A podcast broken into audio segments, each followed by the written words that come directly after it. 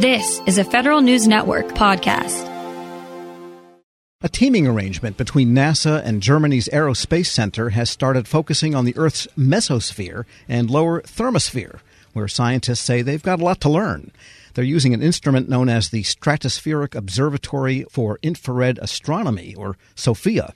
With how the joint venture works and what each country brings to it, we turn to the director of the SOFIA Science Mission Operations, Doctor Margaret Meixner. Doctor Meixner, good to have you on. Thank you, Tom. Now, Doctor Meixner, you're with the University Space Research Association.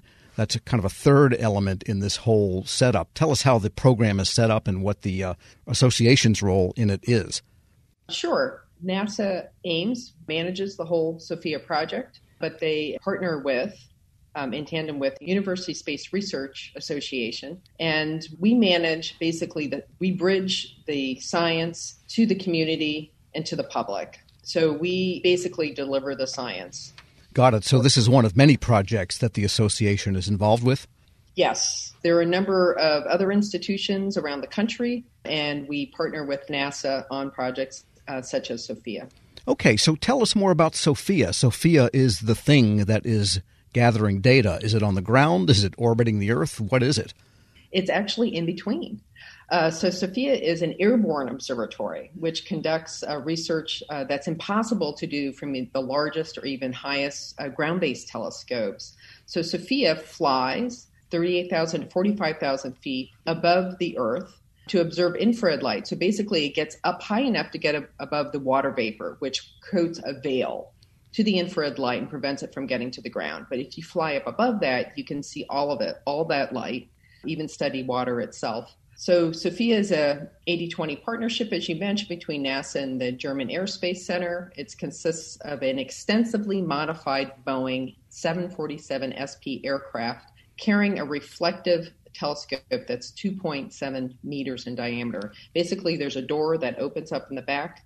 It does observations, and when it's done, it closes the door and they land. Got it. Yeah, so it's almost uh, similar to an AWACS type of aircraft in that it flies like a jet plane flies, but it's got something on top that's very specialized. And so the mesosphere and the lower thermosphere, what is the importance of those in terms of what you're learning up there in infrared light? Right. So you must be talking about where we took an observation, basically, of the Earth's atmosphere.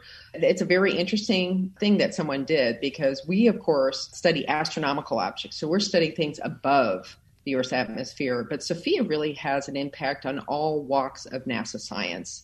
And so what people did was they took our data because we have to observe through the Earth's atmosphere. So we observe those mesosphere and those layers because we don't go into space.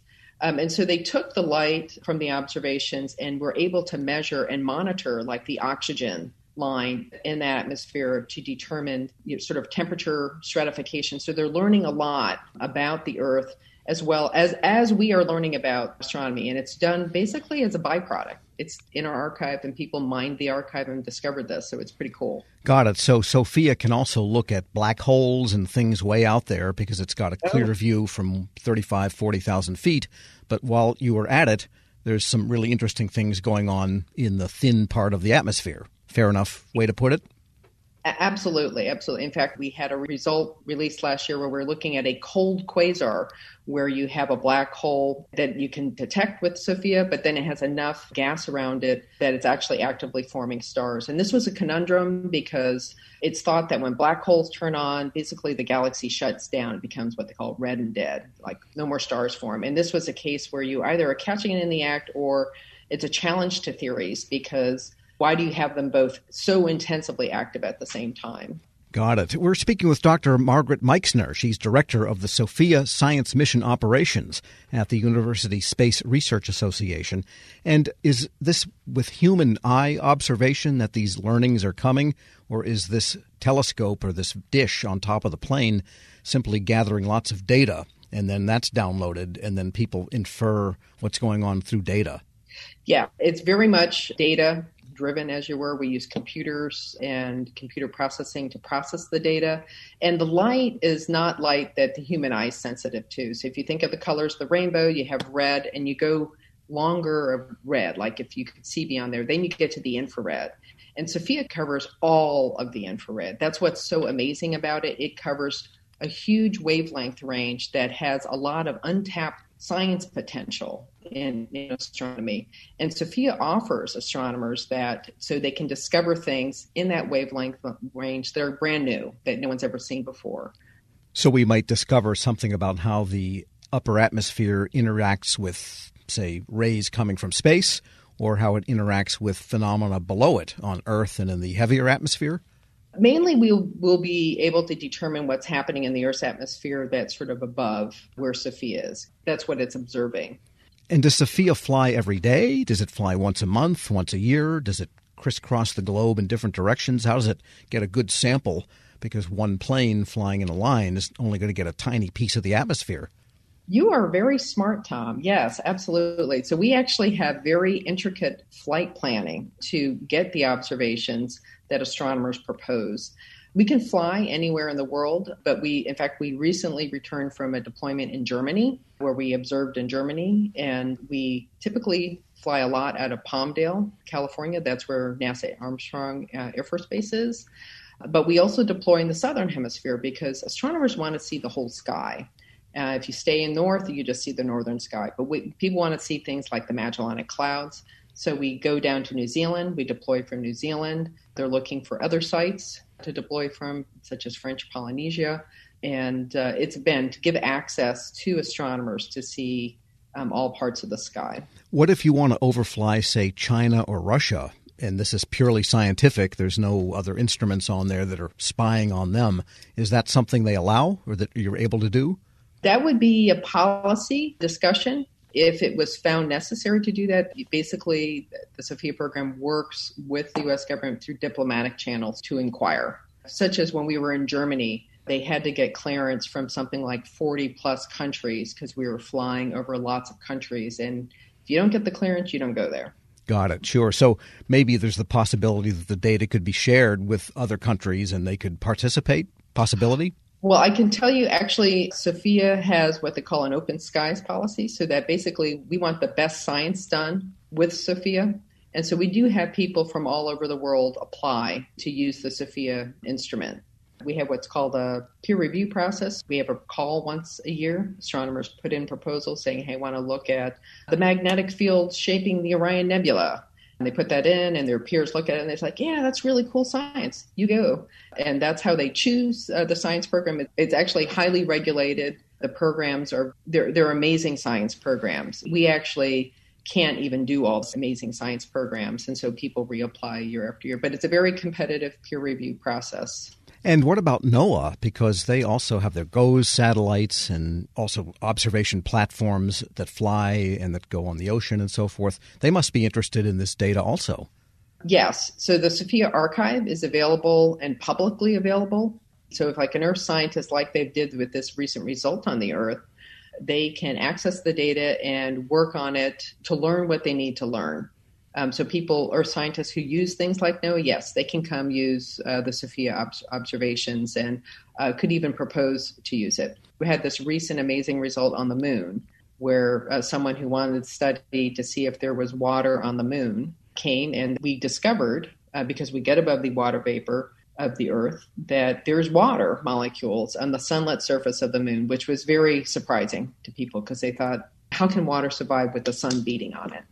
Wow. Sounds like a discovery a month here in this program. Doctor Margaret Meixner is director of the SOFIA Science Mission Operations. She's with the university's Space Research Association. Thanks so much for joining me. Oh, you're welcome. We'll post this interview along with a link to more information at federalnewsnetwork.com slash Federal Drive. Hear the Federal Drive on demand. Subscribe at Apple Podcasts or wherever you get your shows. We now bring you a special presentation from our friends at WAPA. Shane, thanks for joining us. Can you tell us about WAPA and your new podcast? Mike, great to see you again. The podcast series, Lessons in Leadership, what we're trying to do is, is take a deeper dive, a different angle into the conversation around leadership with great leaders at all levels of government. Uh, since the nineteen hundreds, leadership has been studied in a serious and academic way.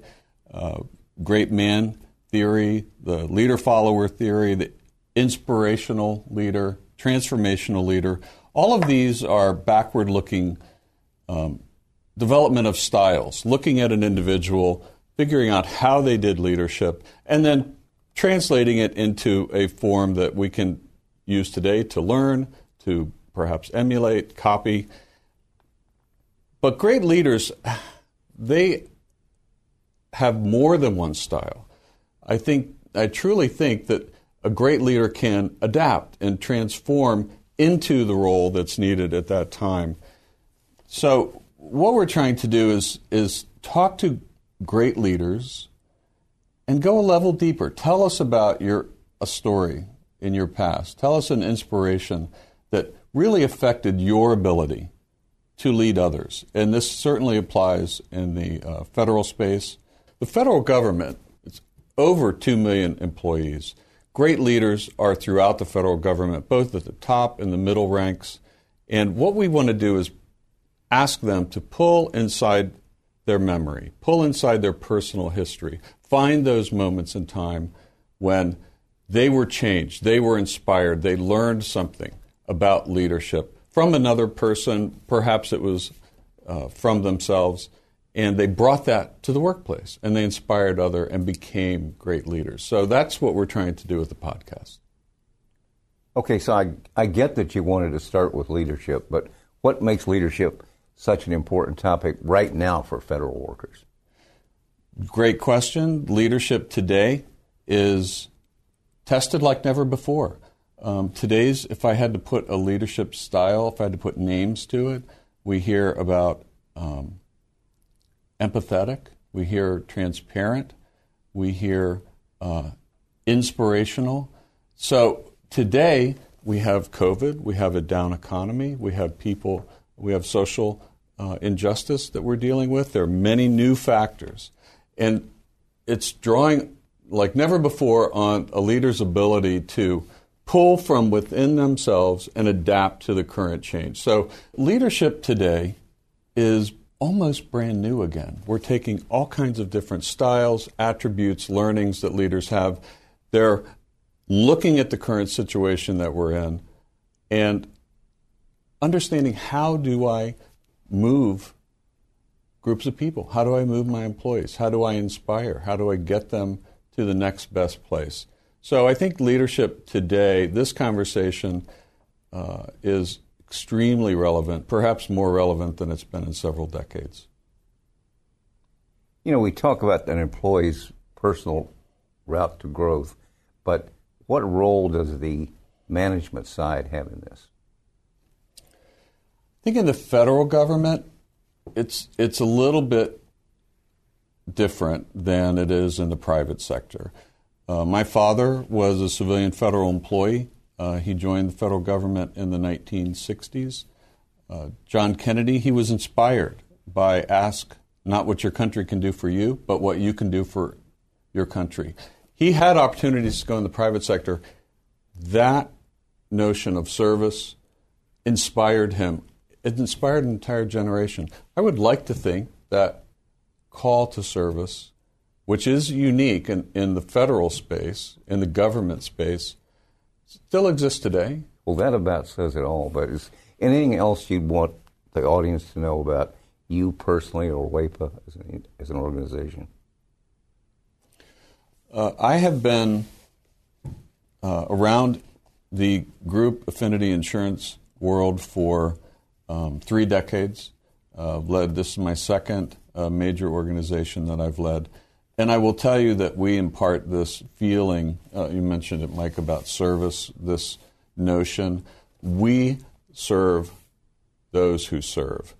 And uh, I will tell you that it's refreshing. It's a blessing to be there. And I have so much respect for civilian federal employees at every level of government. In this podcast, we're hoping to talk to leaders which are similarly inspired and can share their learnings over a lifetime. And uh, this will be useful information uh, for anybody in government service. This episode is brought to you by Zelle.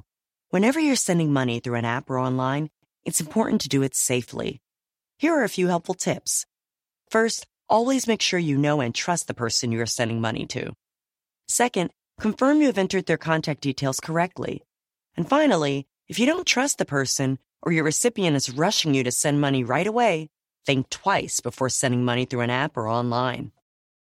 As fall fills up with activities and obligations, even a small time saver can feel like a big help. Grammarly is an all-in-one writing tool that makes clear, concise communication easier than ever, so you can finish your work earlier and head off to family dinners, social events, and fall weddings. Grammarly is free to download and works where you do, so every project gets finished quicker. Make sure your writing is free of mistakes with Grammarly's free, comprehensive writing suggestions, and get an instant take on how your message comes across with the free tone detector. Let Grammarly Premium's sentence clarity rewrites help you find the perfect words on the first try. You'll be confident writing client emails, deadline-driven reports, and presentations without staying late at the office. Get more time back in your day by writing with Grammarly. Go to grammarly.com slash podcasts to sign up for a free account.